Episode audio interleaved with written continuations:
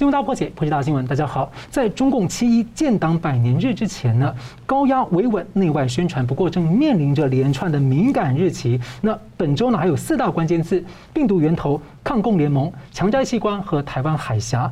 那么，以及广东核电厂的事故，还有国际的四大领袖的峰会呢，都让中共是天天心惊，抗议不完。在十三号呢，十一国出席了 G7 的峰会，公报就聚焦中共支持病毒源头的调查以及关切台海和平的重要。十四日，北约组织二十九国领袖公报认定中共就是系统性的风险。十五日，美国欧盟的峰会声明关切台海的和平，并且呢解决美欧之间的一些。非常的矛盾。十六日呢，美国、俄罗斯召开了峰会，普丁将会如何的抉择？另外呢，在十四号，联合国的十二名独立人权专家，包括了八名的特别报告员，声明对中共强摘法轮功等少数群体的器官感到极度的震惊，喊话北京紧速的回应指控，开放国际监督调查。那么在连串的重击之下呢，中共在十五号就出动了二十八架军机，最大规模的侵扰台湾的空域，而美军的雷根号航母。则是在南海空中操演。那么，英国航空母舰呢，在未来几周是越来的越接近亚洲南海。全球对抗中共的走势会如何？病毒源头真相为何如此重要？能否帮助不断这个对付不断这个变种的病毒问题？而且接种疫苗呢，有哪一些需要解惑的议题？而广东的核电厂事故，中共、法国和美方的三方说法不一样，你会担心吗？还有还有呢，我们是绝对不会忘记，今天六一六呢是香港两百万加一人游行两周年。我们介绍破解新闻的来宾，医师工会全联会副秘书长罗俊轩医师。同学好，各位观众大家好。时事评论人桑普律师。主持人好，罗医师好，各位观众朋友大家好。好，台湾过了一个端午假期啊，端午节以前就是这个对抗瘟疫、对抗瘴癘的节日。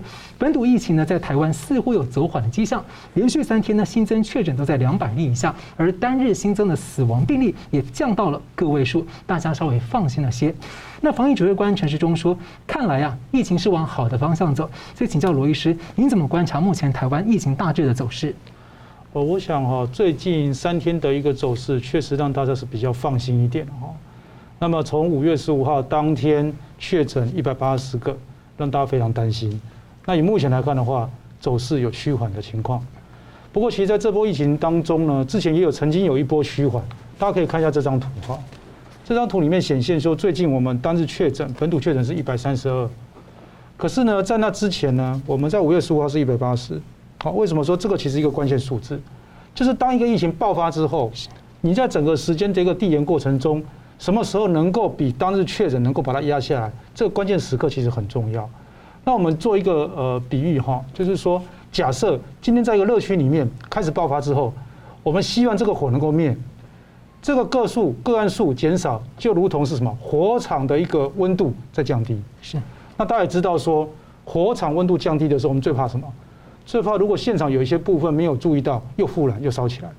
事实上，在去年。在新加坡也曾经发生过他们第一波疫情，当时呢，他们是在这个四月八号当日突然爆发确诊一百四十二位，是，可是一直到七月啊，七月五号，他们的确诊才回降为一百三十六位，也就是说，这个火降温他们花了三个月时间。换言之，其实在全国民众共同努力之下，跟指挥中心的一个团结抗疫之下，我们确实好不容易让全世界见证到一件事情，是说台湾在防疫这件事情上。确实还是有它的底蕴，它真正的一个价值，它做的还是比其他国家来得好。那只不过是说，刚刚主持人提到说，我们在这样的情况之下就能够掉以轻心嘛？不要忘记吼，我们才刚度过一个我们希望能够度过的假期，也是病毒最热爱的重要的假期，叫端午节。这病毒呢，它在其他国家呢，都因为这些重要节日呢，造成更多的肆虐。比如说灾情很惨重的印度，他们因为大壶节。啊，造成这种确诊，甚至曾经冲到当日确诊哈几十万的一个状况。那目前也有回落。那比如说美国，大选之后，那时候感恩节，那明明就希望说大家不要到机场里面挤来挤去啊，结果百万人一起在坐飞机，这也是一波疫情。所以这个节日我们刚过，也就是说，从端午假期结束之后到未来的一个礼拜，其实是一个观察重点，也是现在观察的一个重点。如果未来几天，这样的一个数字没有增加，就代表说我们在当时所做的一些处理，比如说台铁、高铁这种我们说降载搭乘，好，比如说我们希望说这个人流管制不要跑到这个中南部去玩，这些事情发挥效果。那如果说假设数字又高起来，我也觉得说大家不要过度担心。那至少告诉我们的事情是说，永远永远不能掉以轻心，病毒是很狡猾的。各位知道，病毒在人的身上，它必须要经过漫长的等待，才能找到下一个人。那常常在那个快要闷死的时候呢，又让他碰到新的人，疫情就又起来。不过我要提到是说，在这个过程中，我们也看到很多重要的人性的一个光明面。比如说，这一次最重要的是这个重症加护病房，大家可以看到说有一张图表是在统计说。这个每一个医院到底做了什么样的努力？我们知道哈，这一次哈，新北、台北是重灾区。那在所有医院里面呢，有一家医院呢是新北亚东医院。啊，那个时候指挥中心说，光他一家承载了台湾百分之十一的重症的量能。其实不止新北的这个我们说的亚东医院啊，还包括什么淡水马街医院。嗯，淡水马街医院也很重要，他们也承载了很多的一个医疗量能。还包括什么台北慈济医院。这三家医院总共承载台湾将近百分之二十五的量能。那我说，在这个过程中呢，台湾也展现一个很重要的一个底蕴，就是我们在很短的时间，七百七十个小时里面做了很多的整合。在国外，疫情一开始常常会出现什么？安养院、长照中心、洗肾中心，包括什么工厂移工的大爆发。这件事情在台湾，只有苗栗发生一个移工问题。可是呢，我们的指挥中心呢，很快的介入之后呢，做了一个超前部署，就是什么？先大量的隔离，是，再慢慢的把当中的一个确诊把它找出来。因为如果你没有先隔离，等到你发生确诊，它又传播出去。为什么这个很重要呢？因为台湾的疫情一直走在世界各国的后面，我们有很多学习的对象，我们也不希望重蹈覆辙。所以这件事情呢，就是没有重蹈到日本当初我们说的紧急事态宣言时候的一个覆辙。是，因为那时候呢，日本有很多医师，他们也是很苦恼。他说：“你紧急事态宣言，你说叫他不要出去。”可是你这个确诊疫调都做得太慢，每次当你发现的时候，他又传出去了。是，所以那个疫调的圈越画越大。各位知道，画到最后就是没办法疫调，因为事实上不可能进行。所以这一次苗栗在火很小的时候，那个火苗从台北飘过来的时候，刚开始有一些树苗开始烧，它就把它扑掉了、扑倒了。所以呢，造成现在我们整体的一个确诊不会突然大爆发。那刚刚讲的，包括洗肾中心、长照中心。现在全台已经开始施打，我们也开始做什么？做超前的部署，在这些重要的地方要赶快先做施打。比如说洗肾中心，这个在很多国家他们都会忽略。洗肾中心的病人，他们每个礼拜要去三次洗肾中心报到，要洗肾，躺在那个密闭的一个环境里面，要花三到四个小时。可是重点是什么？他们不是住在那里，所以他们会返回社区。是。那各位想想看，这样的洗肾中心如果放在我们说的万华乐区，你就会想象说，那是一个非常危险的事情。可是洗肾不能停止啊，所以我们说，真实世界有很多很多困难的问题。也就是说，在整个防疫过程中，所有人都回到一个国家队伍来一起努力，不需要在旁边说三道四或酸言酸语。有很多问题大家都知道，可是你还必须义无反顾往前走。那当然过程中也发生我们说的台北市曾经出现某诊所的这个倒打疫苗的事件，引起各界的挞伐。那当然，在台湾，我们是一个相当重视人权而且成熟的国家。我们就知道用什么方式来解决这个问题。现在台北市它的一个公众市场，慢慢的也走向一个正途。我想这是台湾之福，也是我们下一步要继续努力的事情。是，看起来相对的审慎乐观了。是这一波的这个中共病毒武汉肺炎 COVID-19 呢，其实呢，它的一个学名叫做呢 SARS-CoV-2，也就是像是听起来就是简单讲就是 SARS 二代了。那回顾两千零三年 SARS 呢，伤害了亚洲、中国大陆和台湾相当的严重，还有香港。那但是这两次的疫情的起源都是不明不白，而中国大陆真实的死亡亡人数呢，到现在还都是不清不楚。那病毒从中共武汉实验室泄露的可能性呢，相关的证据是越来越多。中共本周就连续遭到了重锤，像欧盟跟 G7 的峰会公报就支持调查病毒来源。而中共好朋友呢，这个呃世卫总干事谭德塞也证实，他们准备要进行二阶段的调查，不排除病毒可能从实验室泄露。他也公开的批评中共不配合调查。澳洲媒体则播出了世卫调查成员呢匿名提供的中共官方影片，武汉病毒所里面呢内部就饲养着活着的蝙蝠，这完全打脸了之前世卫组织的这个调查这个学者所说的说，一直讲说五毒所里面并没有养蝙蝠。那武汉病毒研究所的石正丽呢这个焦点人物在压力之下被逼得出来接受《纽约时报》的访谈。那蓬佩奥则表态，他就相信就是从实验室泄露。他说相关的证据啊已经有百英尺高了，呃，就在现在，就是应该要追究中国共产党的责任。所以请教桑普律师，您怎么解读说现在整个国际追查这个病毒源头走向啊？怎么看？再来就是这些重锤是否真的打中了要害？因为我们看起来好像还很多迷迷糊糊的，很多谜团待解。尤其是这当中似乎牵涉到很多西方不同势力，甚至渗透到公卫里面。像蓬佩奥就透露，他任内在国务院调查小组的时候就遭遇内部官僚阻力，而且国家卫生研究院也在阻挠他。那浮出的关键人物最近浮出来了，美国传染病首席顾问福奇被发现说谎，前后改口，还有就是英国籍主导调查的世卫专家达萨克也被揭露，他和中共方面的互动被指有共同掩盖的这个问题。所以您对？世卫的第二次调查，或说一些国家主导调查，您乐观吗？简单来说，我是不乐观的。好，不乐观，基本上有三关，他要过，那才有乐观的可能。但三关都卡得很死。第一个是世卫要重启这个调查。那刚刚主持人讲到谭德塞是不是中共说的叛变呢？这个地方要有分析哈。那有人说谭德塞他首次任期到明年就会届满，那想连任。希望博取西方的支持，但是大家要知道，谭德赛不需要西方支支持的，因为从陈冯富珍当西卫呃世卫总干事开始的时候，已经改变了一个规则，一国一票，那基本上流氓国家占优势，而且真的那那个谭德赛可能是觉得伤亡黑锅太大，不想背。有人说他是意愿调查，但是发觉到中共拒绝调查证据，气疯了这个谭谭德赛。一个说法是国际追责，他也为了自己留后路。但我觉得更重要的原因是什么？更重要的原因是说，他是左右逢源，那个互相去闹别扭，才能够说从中国那边获取利益。那这个地方左一步右一步，好像探戈一样跳，就是他的特色。你看以前他他的他的情况就这样子，这个是贪腐的一个表现。这个第一个，第二个，就算他启动第二轮的调查。派新的专家到中国去了。现在中国是二零二一年的六月的中国，这个 WIV 武汉病毒研究所都已经是今今天跟你今非昔比了。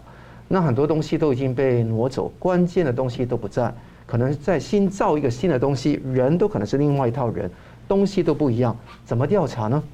那我们现在我们仰赖的很多东西都是以证言，就 witness 的 testimonies。就是他们的证人、专家证言为主，那这个地方成为一个不是有确定的公信力的事情，因为没有物证嘛。是。但是我们基于常识、跟经验法则、跟论理法则，应该推导出一个基本的结论。待会我们讲到，不需要一个不容合理怀疑这种形式的很高的标准。民法上我们要追责实招的话，那真的是按照证据的一个优势就可以了。是。就说 more probable than not，就是有可能是那个实验室泄漏多于不可能，就结就就足够了。而且还有这个举证责任转换的问题。没错，你掌握那么多东西，你一直不跟大家讲。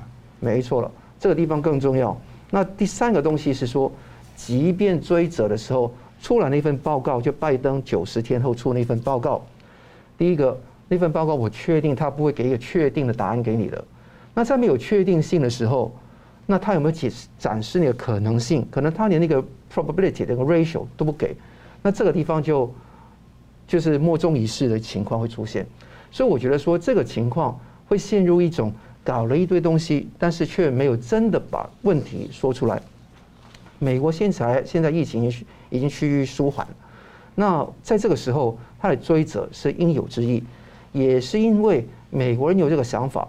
美国深层国家也逼于要做这个事情，但是这个是不是虚晃一招？我是非常有这个疑问的。那台湾究竟要不要在那个国际大局里面也参与在里面？我觉得这个是也值得考虑。川普说过，十兆美元 （ten trillion US dollars） 的一个追偿，基本上是全世界都要向中共为他的病毒来追偿的。那所以这个地方是很清晰。第二个事情是实证力。石正丽大家知道说他是关键人物，但是他你看看他回答问题的时候是听了电话，他讲了两句，我怎么能够为没有证据的事情提供证据呢？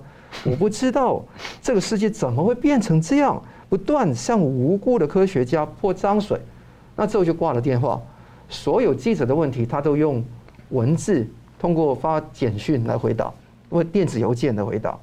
但是你知道，所有电子邮件在中共来讲都经过审查的，所以一切的责任都推得一干二净。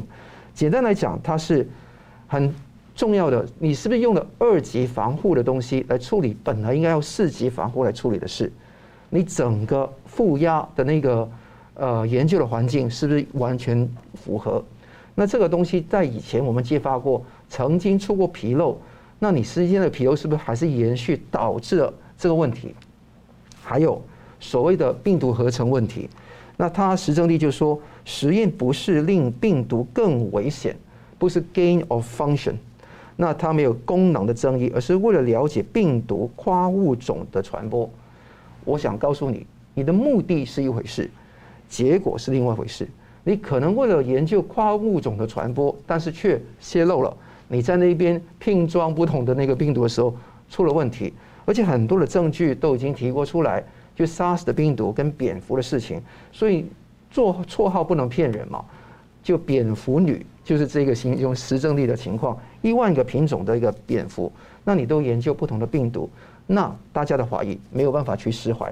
第三个问问题是那个呃福奇的问题，刚刚讲到 Anthony Fauci，那这个地方你也知道他跟川普是不合的，那问题是在于这个地方。是他前后的不一才是重点，他跟川普合不合不是重点啊？他本身在电邮被公开发觉到他表里不一，一方面他是公开批评中国在疫情的初期隐瞒疫情，但是坚称这个事情绝对不可能是实验室是泄露的，也是可能受制于这个原因，世卫当时在一月推出那个报告时候说极低可能性，但是现在反了。反的情况，福奇也在反话。他说：“哎，这个不能够百分之百确定是自然形成的，这是五月他的说法。所以前后有矛盾。第二，他跟中共之间的媚眼是非常难看。他跟中共的那个呃，有一位叫高福，是中共疾病预防控制中心的主任。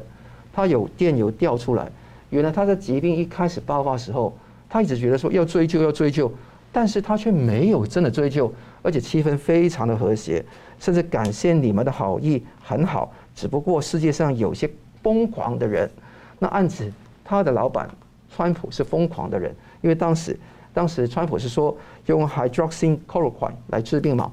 那这个地方你当然有不同的医学的看法，但他就觉得说，怎么可以在中共面前去数落自己的老板呢？这个是不忠诚的问题。第三个是说他。本来就没有被晋升，但是很多西方媒体却一直觉得被晋升。他这个地方前后也有不同的说法，所以我觉得说，对于这一些建制派，福奇也好，刚刚主持人提到的 Peter 德萨德萨克这一位，我们知道是呃生态健康联盟的主主席，也是跟中共有非常过从甚密的关系。要一一拆解，以后我们再来探讨。我先简单就问一个问题，就是说，但是有这么国多的国家在公报当中声明要支持独源调查，您认为还是有可能到时候，包括美国的报告可能没有给出明确的答案？你觉得还是有这个可能？我觉得很有可能，他只是说有一个 possibility，嗯，但是他不可以给出一个量化的标准给你看。时间过太久，对，因为没有量化的标准，或者说一个实质的东西，东西就会人言言殊。好的，感谢。为什么追查病毒如此的重要？我们休息一下，马上回来。欢迎回到新闻大破解。G7 的七个主要国家的公报的支持追查中共病毒的源头。那其实我相信，最想知道这个病毒源头的以及真实感染和死亡数据的，都会是被封口的中国大陆的民众。那接着我们要请教罗医师啊，我想说，刚我们谈了从这个国际政治，或者是说一些呃呃这个。大事情的这个防治的这个角度，我们再换个角度说，从医生、医师的角度，以及从这个公共卫生的这个角度来说的话，为什么这个从寻找病毒源头，它大家会认为那么重要？那再来就是说，各国很担心疫情的难题可能是病毒不断的一个变种，所以疫苗可能难以应付。那如果说我们厘清病毒源头的话，对于防治病毒会有些帮助吗？呃，我想哈，这个是一个呃非常肯定的一个问题啊，就是说。如果我们没有办法去了解一个疾病的源头，那我们再来要何去何从？那我反问一件事情是说，找一个疾病的源头，说实话有这么困难吗？到底困难在哪里？那我要再问的是说，本来世人所引领期盼的一个有能力解决世界公卫问题、造福全世界所有人类健康幸福的世卫组织，为什么是这样的失职跟失能？其实，世卫组织已经在全世界的一个压力之下，曾经去中国调查过一次源头。那么现在说还在调查第二次，我觉得不可思议。这个很像什么？很像说一个检察官在所有人期待之下，针对一个重大刑案的一个嫌疑犯，已经曾经讯问过，然后回来说：“哎，好像没有问完呢，我再去问第二次。”各位暗中出供了，那第二次代表什么？代表很多事情可能会石沉大海，代表该做的串光跟灭症可能就已经做好了。那我们去想哦，为什么说新兴的传染病去了解它的一个一开始的一个发源传染源很重要？因为人类七成以上新兴的一个传染病，其实都会跟其他物种有关。嗯嗯。那我们知道说，正常的一个世界的一个法则是，一个疾病、一个病毒、一个细菌，应该是在某一类物种里面，它自己会交流。然后呢，更进一步是有可能不同物种物种之间可能会传染。那到最后呢，是传到人的身上之后呢，开始担心。那么像这次我们发生的这个 COVID-19。武汉病毒，事实上是人跟人传染之后呢，造成全世界的 pandemic。那在疾病的一开始，事实上世界卫生组织包括谭德塞都没有跟世人诚实的告知这件事情。当时在武汉发生了很多奇怪的病例、奇怪的肺炎，这个跟过去都不一样。那也发现说，好像有传染一个状况出现。我相信当时一定有所谓的家庭这个群聚传染。那这些事情，我们常说。一个内行人故意说外行话，当然让所有世人都蒙骗在鼓里。那现在造成什么？各位，这不是一个小问题。现在全世界有一点七亿人，一点七亿人染疫，全世界所有国家都没有办法正常生活。台湾是少数几个幸存还能够稍稍维持低度运作跟生活的国家。全世界有三百八十二万人因为这样而丧生，这不是一个小问题。那刚刚提到说，包括佛旗。包括高福，这些我们认为在每一个国家里面都是相当重要的卫生部的一个官员，既然他们之间在谈论一些事情，是不希望让世人所知道的。我觉得第一个道德性要先打一个问号，因为基本上我们说，面对这个疫情，其实它是个照妖镜，它照出了每一个人的底蕴跟它的核心价值，说的跟做的想的都不一样，这个是不允许的。那以目前来看，全世界为什么要急于找这个源头？如果没有办法找到源头，我们到底要怎么去处理层出不穷的变种问题？各位，现在世界卫生组织在忙什么？他们不是忙着在找源头啊，不是在忙着怎么样去处理变种啊，他忙着帮每个变种啊改名字。所以我们知道说，现在本来我们所熟知的英国变种，它变成阿尔法；南非呢变成贝塔；巴西呢变成伽马；印度变德尔塔。为什么我要看着这个纸说呢？因为我真的记不起来。我也不知道改成这样到底有什么意思。我们有因为它叫英国变种，所以歧视英国人吗？我们有因为印度变种，所以歧视印度人吗？我们反而可以借由英国、印度这些我们熟悉的一个地域的一个概念，可以了解说这个病毒是怎么传递的，是当中是什么样发生的过程。所以我总觉得说，世界卫生组织现在企图用一些看起来很官样的冠冕堂皇的方式，要让全世界人搞不清楚这个病毒病毒的源头，甚至连传染的一个过程，包括变种的一个途径都搞不清楚。所以呢，我们把事情理清，这个病毒它是从武汉发源的。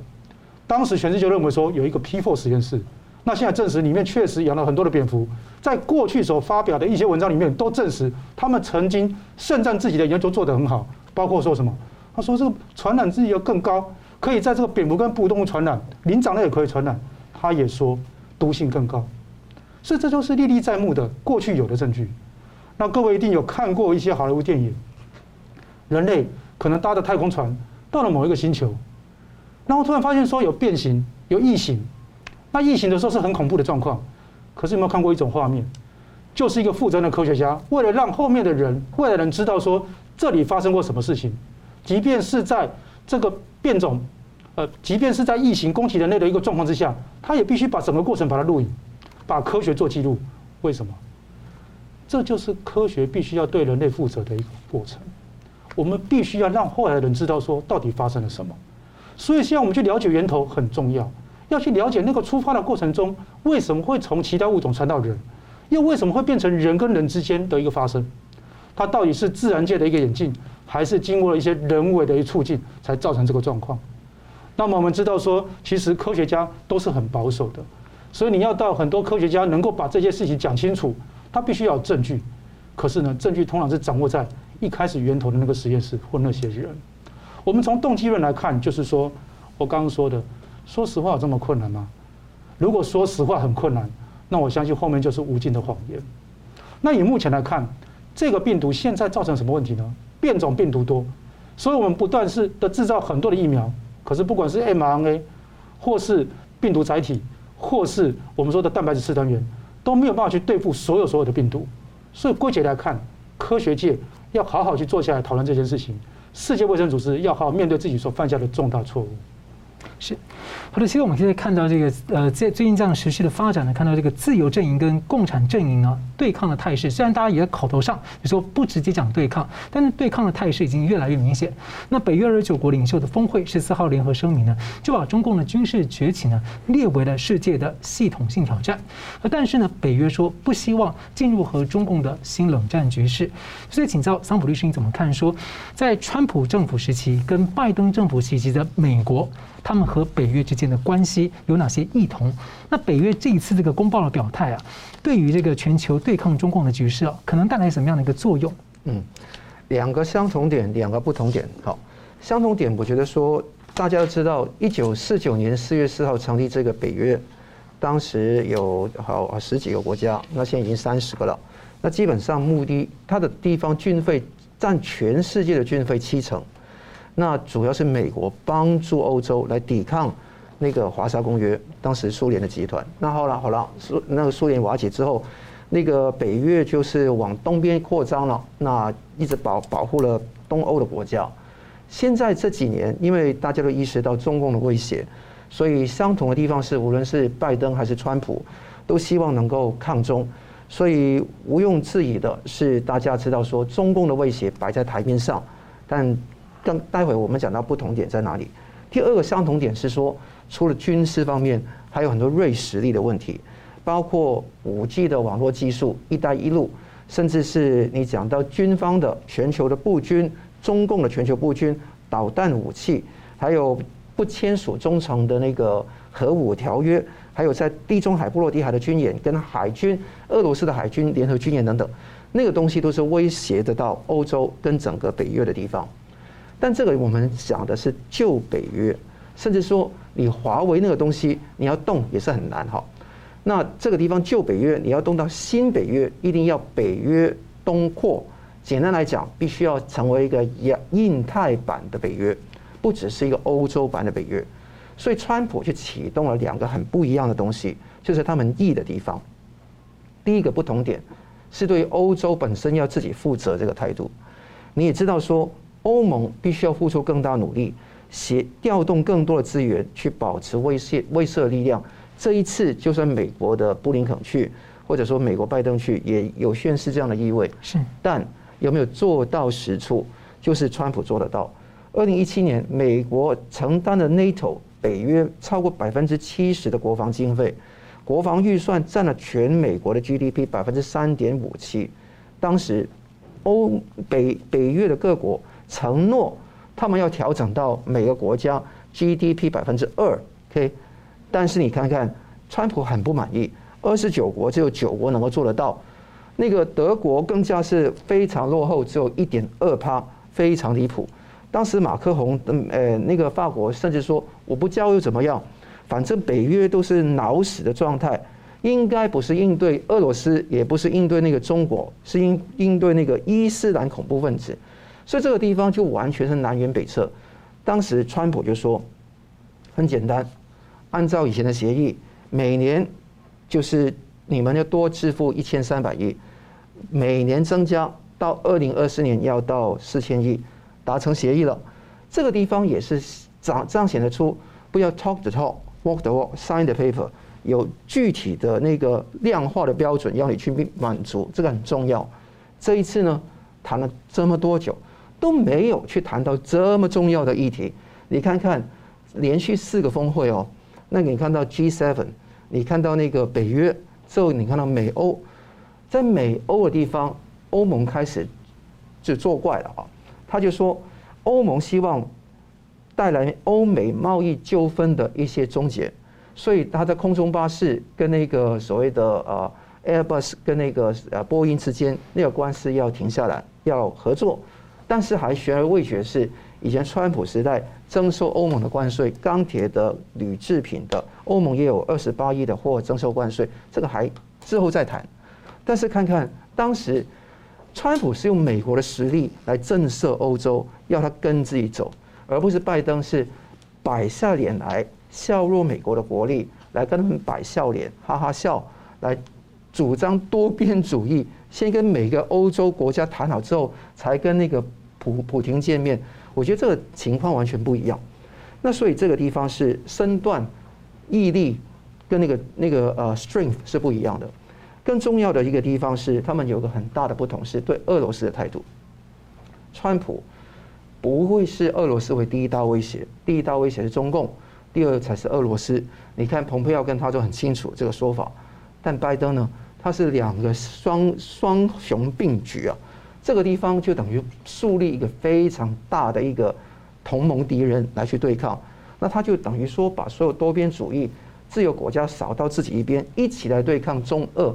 其实这一种的一个策略来讲，以前在川普时代不会这样做。俄国的想法是想我在我在从中笑，看你们双雄美国跟中国那边斗，我在那边利益均沾。其实川普某程度上。某程度上是放行这个东西的，就是说某程度上，因为俄罗斯始终是一个专制政权哦，但是拜登他没有这样想，他的想法是 autocracies，你看他所有的文宣都要一起去战斗，他甚至拒绝跟普丁普廷哈来去聚餐，因为他要去日内瓦日内瓦湖办，那今天就会开这个峰会嘛，是不聚餐不联合记者会。是美国拒绝联合记者会，俄罗斯希望联合记者会，目的是什么？是避免掉所谓二零一八年民主党一直批评川普跟那个普廷在那边一起亮相那个局面。其实你为了这种政治正确，你却不跟人家谈。其实那个人已经给很多的讯号给你知道，说想跟你身处橄榄橄榄枝了。你说不是啊，桑普，你看那个普廷都说。中俄的关系是最高位，历史上最高位。他还说，中国视我为朋友，但那个美国视我为敌人，我怎么跟你谈？他说得很狠呢、啊。但这两句话是话中有话的。第一句话的意思是说，我跟中国的关系已经到顶了。第二句话的意思是说，基本上你对我好一点，视我为朋友，或者视我为普通人，不要视我为敌人，我们关系就会变好了。这句话，我觉得美国的建制派跟那个拜登都没有抓得住。其实，如果抓得住的话，世界的局势是一一盘棋，你要分清楚联合次要的敌人来对付主要敌人。如果你把中俄逼成一国一个联盟的话，那问题就会很难去解决，因为他们两个是非常大的核武国家，而且更重要的，中共的威胁一定是比俄罗斯大的。你说 Nord Stream Two 那个北溪二号，中共有一带一路啊。你说中呃俄罗斯侵略那个克里都吞并那个克里米亚，吞并香港啊。你说中共呃你说那个俄罗斯基本上去去那个纳尔瓦尼那个呃反对派被制裁被关起来，中共多少人被关起来？宗教的、政治的、新疆的、西藏的哪一个地方没有？所以你看中共全世界的。军力扩张这么厉害，“一带一路”争取到这么多的殖民地，这个情况下，美国还能把它视为第二号敌人，或者跟俄罗斯同级的敌人吗？我觉得这个地方是川普跟上呃那个呃拜登最大的分别，也是我对现在局势最大的隐忧。好了，我们休息一下，我们继续来探讨呢，就是说最近大家台湾要大规模的接种疫苗，在接种疫苗之前呢，有哪些疑惑和需要注意的事项，以及呢最近广东的核电站事故呢，跟你我有何关系？休息一下，马上回来。欢迎回到新闻大破解。日本在六月四号援赠台湾的一百二十四万剂的 AZ 疫苗呢，现在要再新的援赠一波给台湾。那美国疫苗也在加速的调货，希望快给台湾。台湾自己的国产疫苗呢，正在申请这个紧急授权。那么台湾本周已经先开放高龄的一般的这个长者民众来接种疫苗。那关于这种疫苗，要请教罗医师几个小题目，像是接种疫苗的副作用跟不良反应是同一回事？那第二个是说，接种疫苗一定会出现副作用吗？如果没有发生副作用的话，是不是说疫苗就没有效果？呃，我想哈，这个疫苗的一个施打，其实很多民众是又期待又怕受伤害。不过讲是说，其实真的不用担心受伤害这件事情，因为现在在全世界这个广泛被使用的，包括说像莫德纳、A G、辉瑞这些疫苗，事实上它已经经过了完整的一个人体的一个试验。那确实在台湾开始施打之前，全世界已经有。成千上万，甚至是上亿的一个施打一个经验，所以呢，包括刚刚我们这个主持人说的这个呃严重的不良反应，它发生比例都不高。那其实大大家会担心这个 AZ 疫苗所谓的一个血栓问题，事实上在南韩的经验里面告诉我们说，它有人种上的差异。东方人或是说年纪比较大的，其实是完全不用担心的。那至于说这个副作用跟这个我们说的它的有效性是不是有正作用，其实两个不同的概念。副作用的概念其实就是说，它有没有足够的安全性？那它能不能产生作用？有没有防范这个病毒的作用？这是是它的一个保护力、它的效果的问题，它是不同层次。那事实上呢，换过来讲，这个世界上有没有一种疫苗存在是它既是没有办法保证安全性，又没有办法保证它的防护力的？有，其实有两个人曾经对这个事情做过注解，一个就是陶丽娜，他说中国疫苗七十三种副作用，安全性堪虑；高福说保护力不好。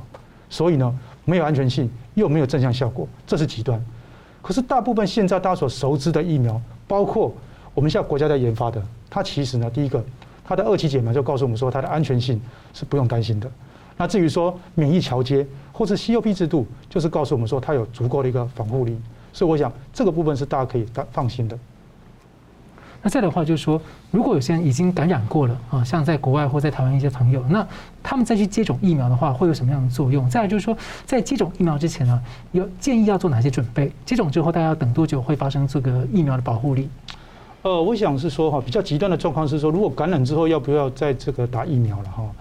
呃，现在这个在本土的这种经验是很少很少，不过事实上在国外的一个实证发现说。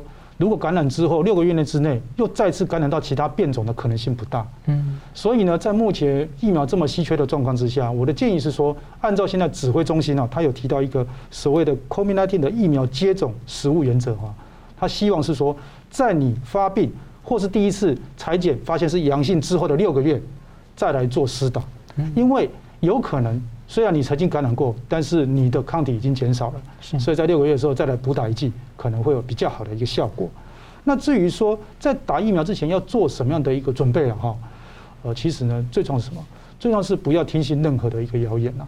很多人呢，他其实在打疫苗之前呢，听了太多的这种我们说街谈巷议，所以还没去的时候很害怕，晚上也没办法好好睡觉，作息混乱，东西也没有好好吃，抵抗力最差的时候去打疫苗。当然觉得说身体很虚，打了之后呢，到处全身都不舒服。我的建议是什么？好好的作息，多喝水，补充适当的营养。那最重要是什么？当你去跟医生说我们开始要做这个打疫苗前的评估的时候，记得把你曾经有过的过去的重大的一些我们说的对药物或对疫苗的过敏，一定要讲清楚。另外有一些特别的病史，比如说你有血小板低下的状况，或者说你有怀孕的状况，这个部分跟有经验、有专业的医师沟通清楚，我想就可以做很好的一个疫苗施打前的评估。那另外就是说，这个疫苗如果打了之后多久才能效果？这个是大家都很关心的问题。事实上，疫苗打到身体里面，第一支疫苗它代表什么？它是要教导你的身体认识、认识病毒、病毒的外形。第二支疫苗才是补强，让你的身体制造出大量的一个抗体。所以可想而知，如果完整两剂的施打，才能达到最好的一个保护力。不过现在包括 A G 的施打，我们认为说，刚打到身体之后，大概十二到十四天，它就会有所谓的第一层的一个防护。那我举一个就是辉瑞跟莫德纳的一个临床的一个实证经验哈，他说哈，这个辉瑞的疫苗呢，它第一剂打了之后十天，它会产生百分之五十二的防护力，那么第二剂打完之后呢，就可能产生百分之九十五的防护力。换言之，第二剂有很强的补强效果。那另外莫德纳呢，它在第一剂打完之后两个礼拜，它有百分之五十点六的一个防护力。那到了打第二剂之前的这个大概二到四个礼拜，可以达到九十二点一的防护力，代表说第一支打之后，慢慢的抗体一直生成，而且呢，莫德纳说他打了第二支之后呢，就会达到百分之九十四点一的防护力。换言之，每一剂的施打都非常重要，每一剂的施打都要按照医生的一个评估跟指示的日期，好好把它完成。两剂都打上去之后，达到九成以上的防护力，就能够勇敢的对抗所有的病毒。是，那我再请问，就是说，像有些长者或者是呃特罕病啊，就是特殊罕病，或者说是长期慢性病或重大伤病的话，是，一般我们就他们就会看医生的时候，他们都习惯自备一些自己的状况。对。那如果他们像去这种大型的接种站的时候，是，因为我们有很好的鉴宝系统跟资讯，所以他们是不是需要自己做些准备，或者说他们只要在现场依照现场的这个呃叮嘱说，在打完之后在那边等等待半个小时观察，那真的有什么状况的话，随时都可以连线处理。你有什么建议吗？呃，我想刚刚主持人提到一个很重要的一个提醒，就是说，我们虽然在昨天看到这个大型施打第一天有所谓的这个高雄哦，还有台北、台大都有所谓的于美丁的一个打法，而且告诉我们说旁边还有人拉小提琴哦、弹吉他哈，让你在很好的一个艺术气息下来打疫苗。那他想说，那如果说那个于美丁他说这个每一分钟打两个人的话，那一个人只有三十秒钟的评估怎么办？那是指一般的状况。如果你身体都没有任何的问题，当然很快评估。可是，如果刚刚主持人所提的，你身体有一些重大的一些特殊疾病，那可能会在疫苗这个施打过程中必须要特别去小心的。其实你可以慢慢的跟当场的医师，还有在场的一些护理人员好好去沟通。所以不要客气，主动提出来，一定要把它讲清楚。因为我们快速施打是针对没有问题的人，如果你身体比较特殊，当然要评估清楚，这个地方就不能太快。是。后来，美国媒体报道呢，中国大陆广东省台山的核电厂疑似核泄漏事故有迫切的辐射威胁，而这距离香港、澳门分别只有一百三十和六七公里，距离台湾大约是七百四十一公里。那么，共同营运的法国企业呢，是正式向美国政府求助，请求使用美方的技术。香港特首林郑月娥说，监测数据一切正常，会联系广东当局了解。那香港民间团体是强力的要求真相。在中共七一建党百年在即啊，维稳跟讯息封锁是步步升级，是我们都不意外的。外界是很困难了解到国内的真相，从经济、疫情还有人权等各方面都是。那么现在台山疑似发生了这个核泄漏事故，中方又不断的这个持续的升高这样的容许值啊，那中共。法国、美方三方的说法不一，所以请教一下桑普律师，你怎么看？这可以看到一个独裁专制的国家哈，面对的状况就是不透明。结果是中方都是一贯的说法是没事没事，最后什么细节都不给你。这个地方就是中共一般的做法。我们可以分析一下大家三方的态度哈。你可以看到第一个是 CNN 这一次独家披露的，就是呃华盛顿华府。呃，过去一周审视了中国广东台山核电厂放射性物质外泄的一个报告，这个报报告是摆在美国的那个上面的，中国呢一直是拒绝公开任何的详情，那基本上还是还是有个小动作，调高哈核电厂外辐射检测的那个及格标准，那这个及格标准是拉拔到原先中国标准的两倍。那这个等于说你不断的就是修改游戏规则嘛？原来安全是这样的话，你增加两倍，那这个地方等于说你自己修订什么叫安全跟不标准？安全的标准就正如中共所有的红线都是变来变去一样。好，这个是不用去拘泥于它的红线。这个第一个，中方的态度是如此。那你看到香港的情况，香港政府也要晚到今天早上。才说将会派出人跟中方的去收取有关的数据，说所有数据都正常。那澳门那个方面呢，也是也是有同样情况。所以专制的情况的话，就是说给你结论，就是说没问题。那而且他告诉你规则都改了，因为我把标准拉高两倍，所以安全，那就更引起你的疑窦。我觉得更奇怪的是说，香港。林郑作为一个特首，都已经发生那么久，消息都报道了，你现在记者会你才说哦，我将要询问，我就觉得很奇怪。你应该是告诉我，你已经问完了。广东那么近，你不是讲大湾区吗？没错，所以今天早上就有人比较澳门跟香港的分别。澳门都已经弄完的时候，香港说将会派人家去跟你去谈。那林郑你是真的为了两千哎七七百三十万人的那个人民的福祉吗？我好像他有点怕捅破什么事情一样。对，没错。所以这个地方等于是欲盖弥彰了。那你看到法国方面会怎么看？法国方面的想法就很简单的，他是求救于美国。那他这个因为这个是一个 JV，七十 percent 是中资，三十 percent 是法资。那这 Framatome 他是持有，他的母公司是 EDF，就是法国电力公司。那他就很不耐，因为他知道实情，他知道很严重，但是因为有保密的原因嘛，他不能够明讲，他唯有求救于美国，因为美国呢有技术资资源可以给他，美国在呃各地都有它的特特有技术，虽然不是这一个 EPR 这个技术，它有另外一个，那三门子也有一个是 Westinghouse 西，这个是西丁了，西门建那个西屋的电器在那边去运营。那西屋电器它有它的技术，希望美国能够提供资源去解决台山泄漏裂变气体 fission gas 的紧急安全问题。一封信六月三号，第二封信六月八号来催了，来去批准。但是看看美国，美国却没有这任何行动啊！美国政府认为台山核电厂没有达到危机的水平，就是 crisis level，所以不给。那拜登都已经召集其他的人一起来研究要不要给。那无论国国家安全委员会、国务院、能源部都说，如果中国人面临任何风险，达到严重安全威胁的地步，美国会干预。但现在还没有，所以现在就算了，拒绝评论。好，那这个是美国的态度。结果呢，你会发觉到，那个你不讲嘛，那那个母公司法国那个电力公司就出来讲话，他就把真实的情况慢慢披露给大家听了。他说。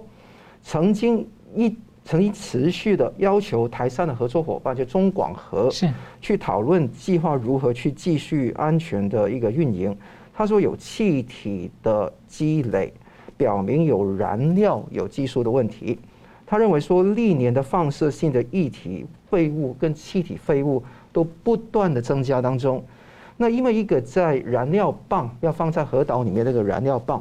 它应该十八个月换一次，是。但他现在这个情况没有办法，它好像没有换，因为他看了数据，二零一八年液体的那个放射性零点五四帕，那个气体是零点七一帕，二零一九年升到分别是三点零二跟一点五九，二零二零是分别升到四点八五跟二零一九，每年不断增加，所以今年可能有大幅的暴增，尤其是去年年底的时候有这样的暴增。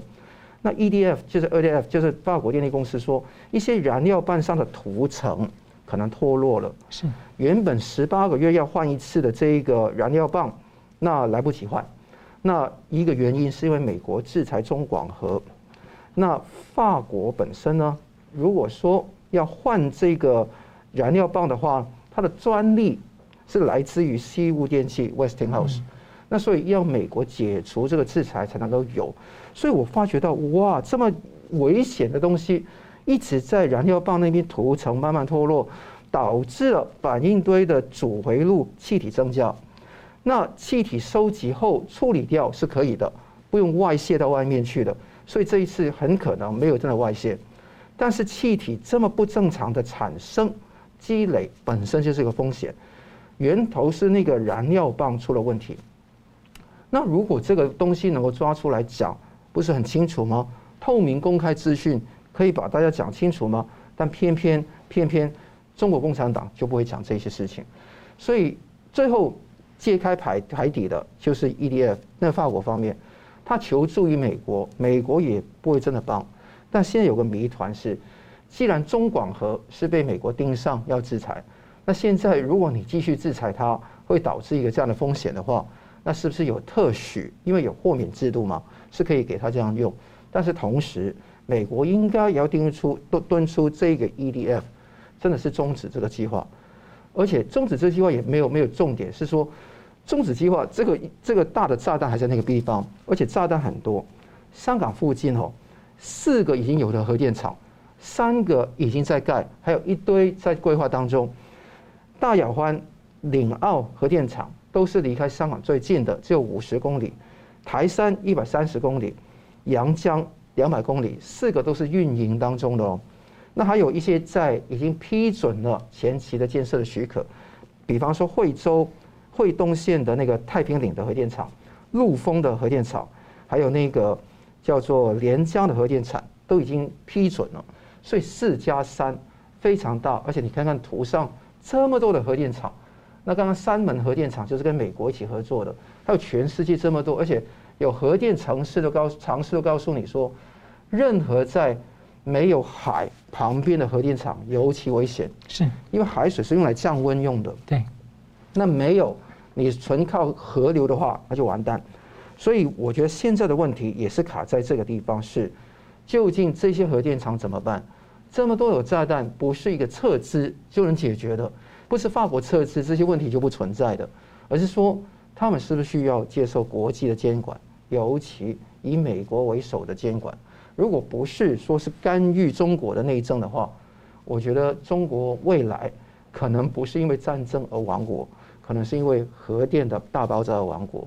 我也听到很多亲友哈，在香港也是非常忧虑现在的状况。今天是六一六的两周年哈，是两年前两百多万人去上街去游行，那是创下历史记录。但是我希望香港不是灭于不是。灭于自己的，因为香港人都是非常的勇敢跟公益。香港是灭于这中共政权，还有这一些核电厂身上，所以这个我们是非常大的忧虑。所以我希望说，大家关注之余，也要去努力纠正有关的状况。起码你的第一时期燃料棒要换掉，第二个时期要重新检讨中国所有的那些是不是要停止、要停办。如果不 decommission，问题就很大。是我追问一个，就是说我看到这个有专家说，这一代的这个核电厂，它的技术其实它使用后的核废料是可以拿来做核子武器那个布，所以我只是好奇说，因为这比较敏感，然后中共又发展核武，然后又不是很透明，跟伊朗跟北韩又有很多的关联，所以在国际在处理相关议题的时候，会不会有很多的顾虑或是担忧？这个是非常大的担忧的，呃，担忧的重点是。比方说，这个核电厂，它是七十趴是中资的，三十趴是法资的。我记得最早期的新闻的时候，你看到是五十五十的。后来中资取得了那个垄断权之后，原先设定的一些 decommission，就是你核废料的处理的东西，就完全没有外资的那个话语权了。这个地方非常可怕。如果这个东西掌握在中共手上的话，这个会导致非常不利的结果。所以我觉得说，国际按照。那个国际的原子能的委员会应该要干预这个事情。好了，节目最后呢，我们可以用一分钟请这个来宾呢总结讨论。我们先请罗医生。呃，我想病毒在国外考验的是整个台湾的国家治理效能，可是等到病毒进到社区里面，它所考验的就是每个城市的一个行政效能。那以目前来看，我们社区的一个大型施打已经开始，我希望每个人都按照指挥中心的规定，循序渐进的去施打。有些老人家他身体比较弱，我们先保全他，让他施打。可是无形中也把社区的传播链把它切断，也保全了每一个人。所以，我们彼此都是彼此的贵人。在未来的一个施打里面，我们要继续努力，一起加油。请那个桑律师。对，呃，今天是六月十六号，那感慨很深哈。我是两年前参与香港的一个两百万人的大游行，那香港情况也是非常的呃，现在很糟糕。但是可以肯定的是。全世界都是意识到这个中共的危险，这个地方是香港燃烧了自己，也让全世界能够觉醒。那你看到，无论是 G7、北约、美欧、美俄的峰会，基本上都没有惊喜，基本上都是完全在我们的预算范围之内。美国是不是牺牲自己的角呃国力，套用一个多边主义讨好欧盟，结果？对于抗中不够坚决，抗共不够坚决，这个地方我们是需要深刻的检讨，不要像主流媒体一样觉得说啊，全世界一片欣欣向荣，America is back。其实我不不觉得这样子，其实它有衰退的迹象。那当然怎么衰退也没有像中国跟俄罗斯的国力那么弱了哈。但是可以肯定的一点是，在这个局面里面，追责很重要。那我们今天讨论很多关于疫情的问题，追究责任非常重要。希望未来的情况更加追究得出十兆元的庚子赔款，这个是全世界都希望能够做到的一件事情，那就功德圆满。好的，非常感谢两位来宾精辟的分析，感谢观众朋友的参与。新闻大破解，我们每周三五再见。